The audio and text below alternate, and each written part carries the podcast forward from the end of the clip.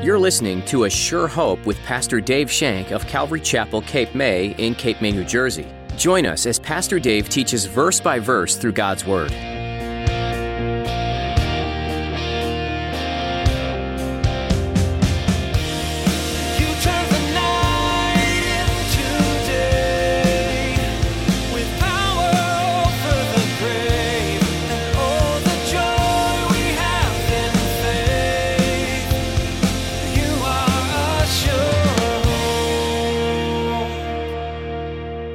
Should have a deeper awareness of God's love uh, because it's poured out to us by His Spirit.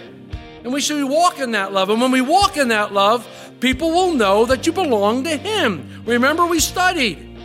Love one another. This is how they will know that you're my disciples, that if you show love for one another. And that love comes to us through the Holy Spirit as God outpours that into our lives. And we share that with one another. And people look in and go, wow, look at that. Today, Pastor Dave will remind us that we're called to be a loving and gracious group of people in the church. If the non believers around you were asked, would they say it was your lifestyle of abstaining from sin and following the rules that set you apart, or would they say it's the Christ like love that you demonstrate? Now, here's Pastor Dave in the book of John, chapter 14, as he begins his message Because He Lives.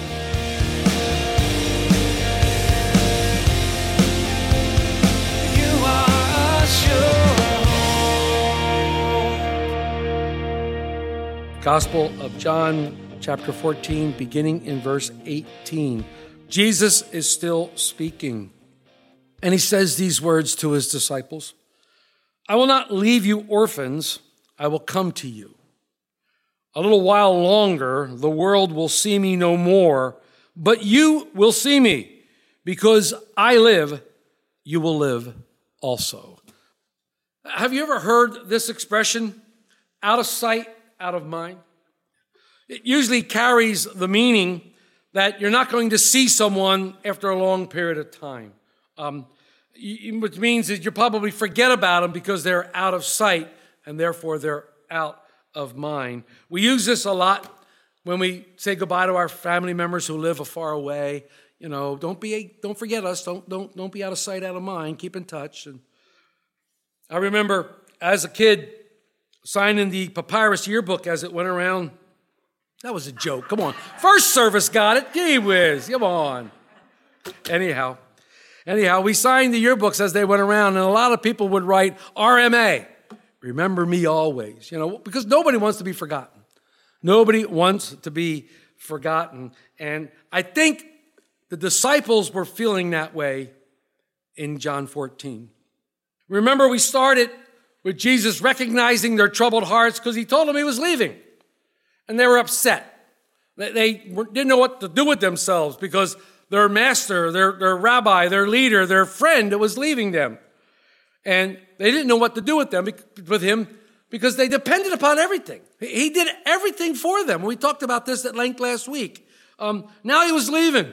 And the big question for them was what would happen to them? What, what was my life going to look like now that Jesus was leaving? And they were afraid.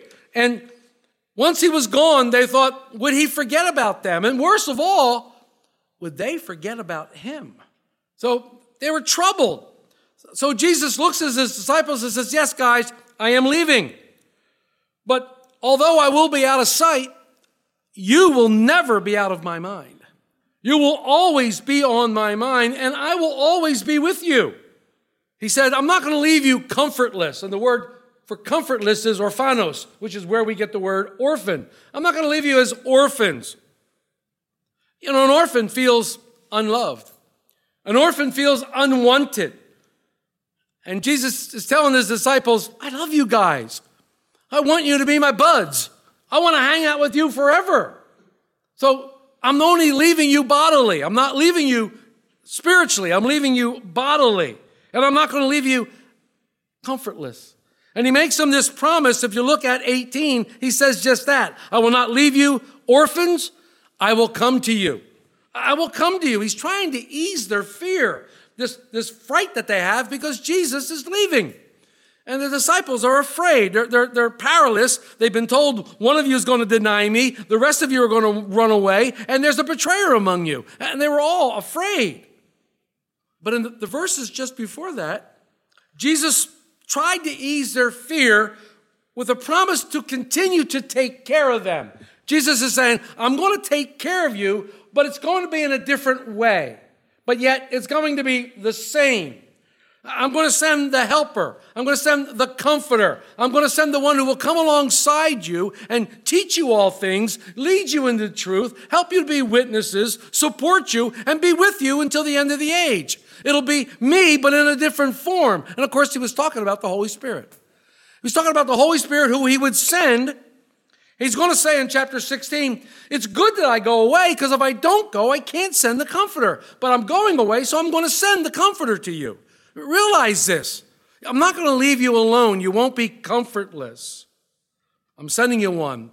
And this one's going to be just like me, but in a different form. This should have been comforting to them. It should have been comforting for them. They felt unloved. Their master was leaving. But I love how God the Father shares this vast and immense love with us. Do you know how He shares this vast and immense love with us? Scripture says through the outpouring of the Holy Spirit. Through the outpouring of the Holy Spirit. In fact, Paul the Apostle writes this in um, Romans 5, verse 5. He's talking about faith and hope and not disappointing, where perseverance and trial and character. And he says, Now hope does not disappoint. Why? Because the love of God has been poured out in your hearts by the Holy Spirit who was given to us. Paul's saying this Holy Spirit is pouring out this love of God into your hearts. And I have to ask you today, Christian, have you experienced this love? Have you experienced this love in your heart? Are you walking in this love, enjoying this love, getting all of this love that you can possibly uh, consume? Is this your life? Is God your life now walking in this love? Your Christian experience should be an outpouring of God's love to you. We should have a deeper awareness of God's love uh, because it's poured out to us by His Spirit.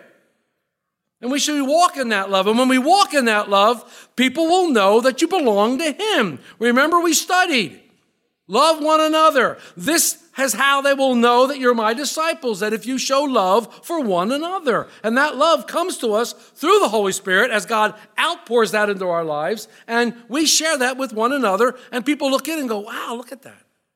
Listen to what our theologian David Guzik says. Quote, God's love isn't just a trickle. It is poured out in our hearts. So, some Christians live as if it's only a trickle, but God wants us to know the outpouring of His love, unquote. See, God wants you to know the outpouring of His love. And how do we get that? By totally submitting to the Holy Spirit, by totally submitting to God and allowing Him to show us that outpouring of love. I mean, Remember when we studied John 7? Jesus spoke about the outpouring of God's love, how it was going to look. In John 7, at the end of the Feast of Tabernacles, remember, Jesus gets up in front of them all and he says this in verses 7, uh, 37 and 38 in John 7. On the last day of the great feast, Jesus stood and cried out, If anyone thirsts, let him come to me and drink. He who believes in me, as the scripture has said, out of his heart will flow rivers of living water. John, who is writing this after, gives us a footnote here, and he tells us why Jesus said that. He said, But this he spoke concerning the Holy Spirit, whom those believing in him would receive, for the Holy Spirit was not yet given because Jesus was not yet glorified. So as the Holy Spirit comes into your life, we, this outpouring of God's love comes into us and then it flows out of us. We receive it and then we give it away. And then we receive more and we give it away. To receive more and we give it away. You get the idea? As we receive it, we give it out. We show God's love in various ways. There's so many ways we can show God's love one to another, to a world that's dying out there. Sometimes showing God's love is simply opening the door for someone, a simple thank you.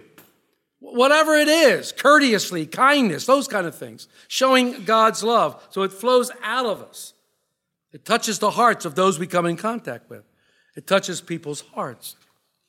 I honestly don't think that the disciples got this until Pentecost. I don't think they realized this until Pentecost when the Holy Spirit fell upon them with power, the dunamis power, the dynamic power, and gave them boldness and gave them the ability to be witnesses for Jesus Christ and to share this love. Because if this love, if this love is an outpouring of God through the Holy Spirit, then we need to have the Holy Spirit showing us this love.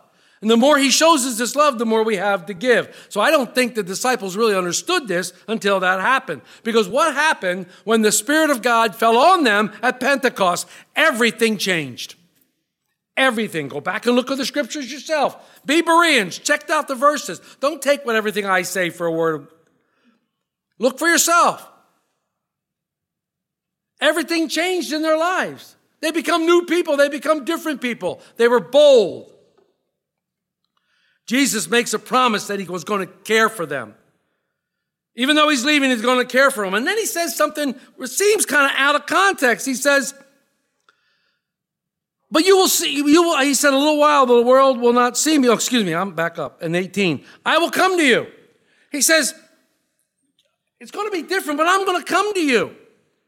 He was telling them that my leaving is not final. This is not the finality of it. Me leaving is not the end of everything. Now, in these verses this morning, you can interpret it three different ways. The words that Jesus is speaking could be he was speaking about his soon resurrection. It could be his speaking about sending of the Holy Spirit, or it could possibly be speaking about his return to set up his kingdom. But it's generally believed in everything that I studied and looked at that what Jesus was talking about was his soon resurrection. Remember, he's trying to quell their fears. I'm leaving. And he's trying to keep them calm. Let not your hearts be troubled. He's trying to keep them on, on focus on him. He's trying to tell them. He's told them many, many times before. Read through the Gospels. He tells them time and time and time again the Son of Man must be crucified and be buried, but he's going to rise again on the third day. He says that many times. He's told them that. But for some reason, it didn't click into their minds. It didn't click even after the resurrection. We see some of them still struggling with the fact that he rose from the dead. He knows, Jesus knows all too well that in a very short time, mere hours, he will die a horrible death on the cross. And at this time, when he goes to the cross, the disciples' hopes and dreams will be dashed and torn apart. He knows that they will be devastated when they see him die from afar or wherever they are. He knows this. But Jesus also knows that joy cometh in the morning. Joy comes in the morning. And he also knows that their mourning, M O U R N I N G, will be turned into ecstatic joy and glorious hope when they see the resurrected Lord. When they see the resurrected Lord, they know, He knows that they will be changed. So look what He says. Their grief is going to turn into joy by His restoration to life because resurrection brings life. So He says this in verse 19a. A little while, the wor- a little longer, a little while longer, I'll get it right. A little while longer, the world will see me no more, but you will see me. The world's not going to see him any longer.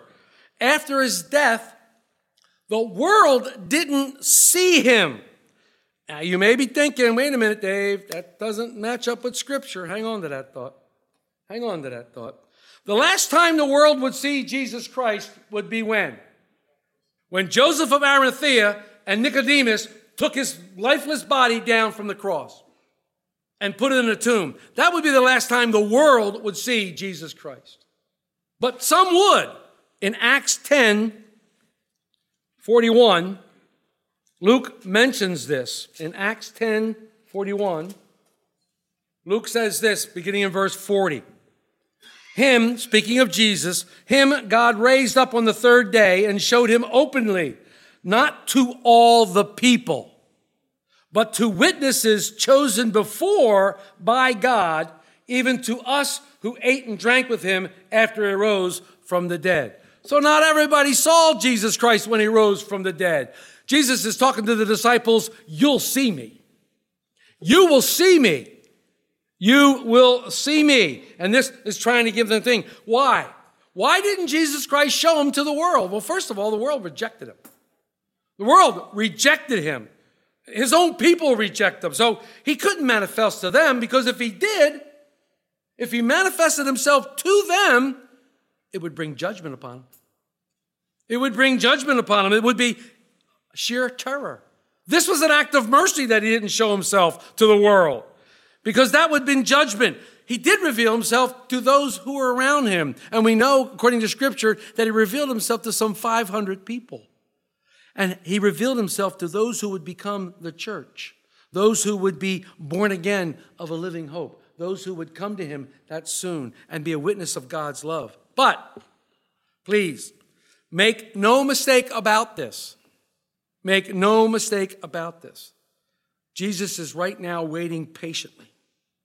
He's waiting patiently, giving sinners a chance to repent and come into the kingdom. He's giving sinners a chance to repent and come into the knowledge of Him. He's given all grace has been dispensed. But one day, the age of grace will end, and the church will be taken out of here. The church will be raptured, taken home to be with Him forever. And then seven years later, Jesus Christ will return to earth, and make no mistake, the world will see Him. The world will see Him. He adds, You'll see me. They saw him after the resurrection. There's many proofs. In fact, in Acts 1 3, he said he showed himself to them in many infallible proofs.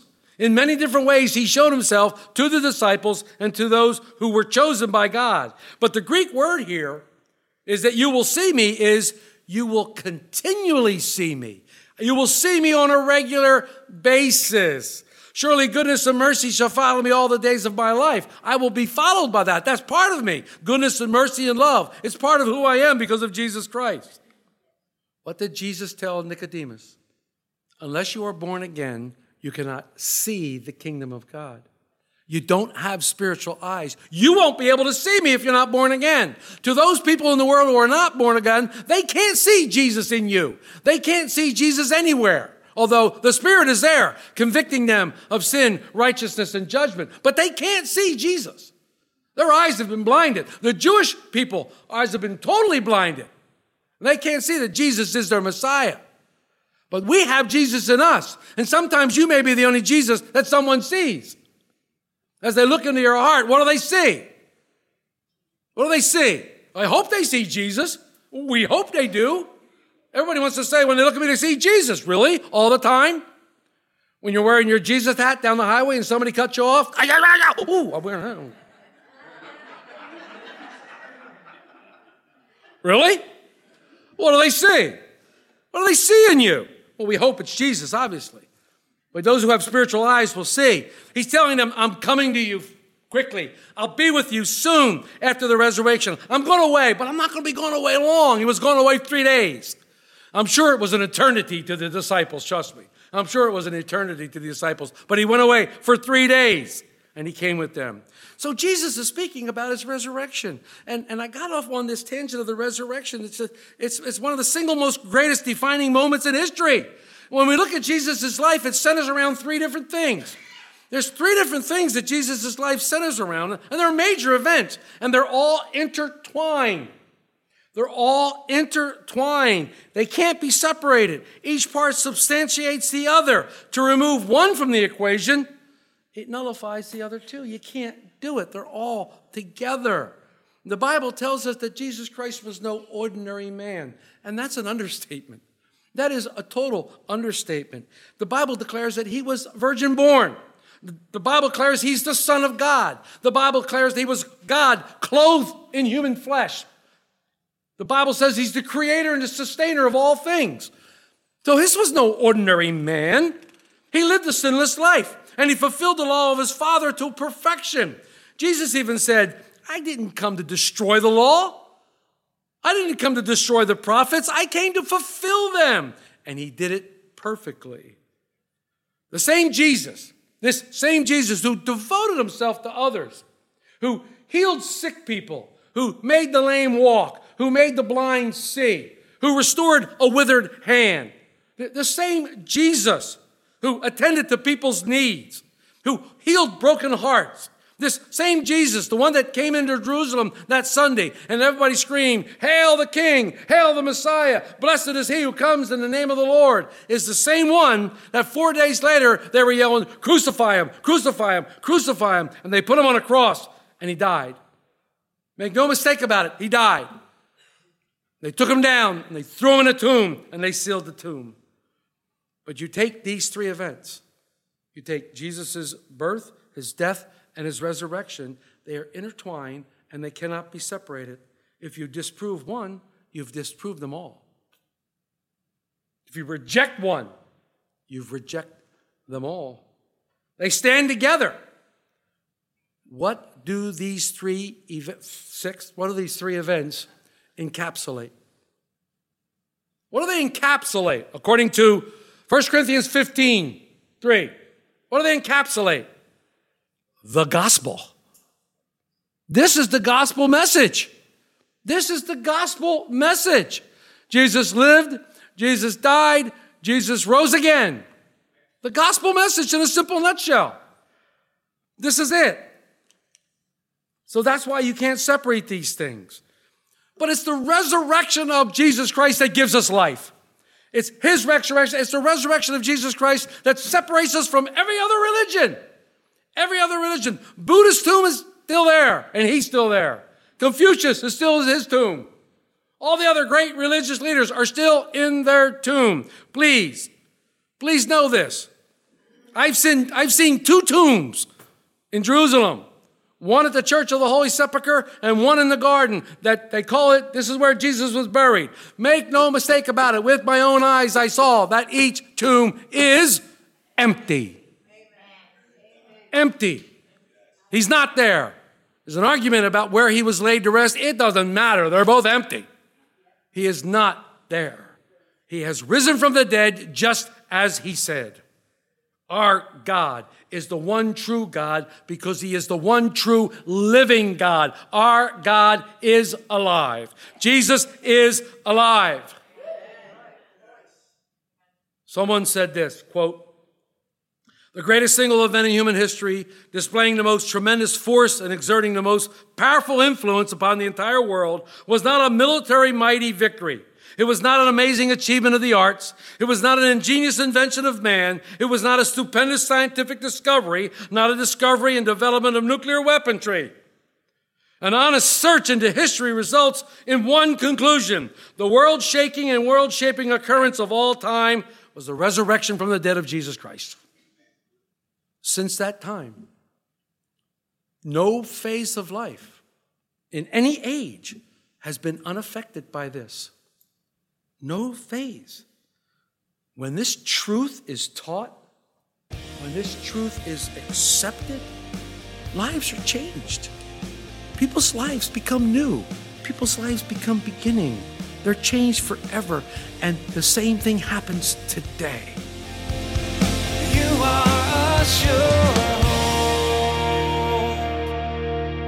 We'd love to keep studying the Word of God with you again next time on A Sure Hope. In the meantime, we invite you to learn more about this program by visiting our website, ASureHopeRadio.com. There, you'll find our archive of previous messages from Pastor Dave Shank, available to listen to, download, or even share with your friends and family, all free of charge. Just look under the Messages tab. You can listen to additional teachings from this series in John or jump to another book of the Bible. Each book gives some useful insight into God's plan for you and the world you live in. We trust that A Sure Hope is an encouraging program for you, and if you're without a church family, we'd love for you to join us. If you happen to be in the Cape May area, we'd love to meet you in person for a time of worship and Bible study right here at Calvary Chapel, Cape May. We meet weekly on Sunday at 10 a.m., and you can find all the information you need by visiting ASureHopeRadio.com. If you live further away or are unable to come in person, we understand. And we'd still love for you to be a part of our church family virtually. You can join us for church online through Facebook Live and on YouTube. Just follow the links that are available at ASureHopeRadio.com. And don't forget to like and subscribe to keep up to date with the latest information. That's all the time we have for today. Thanks for joining us for this edition of A Sure Hope.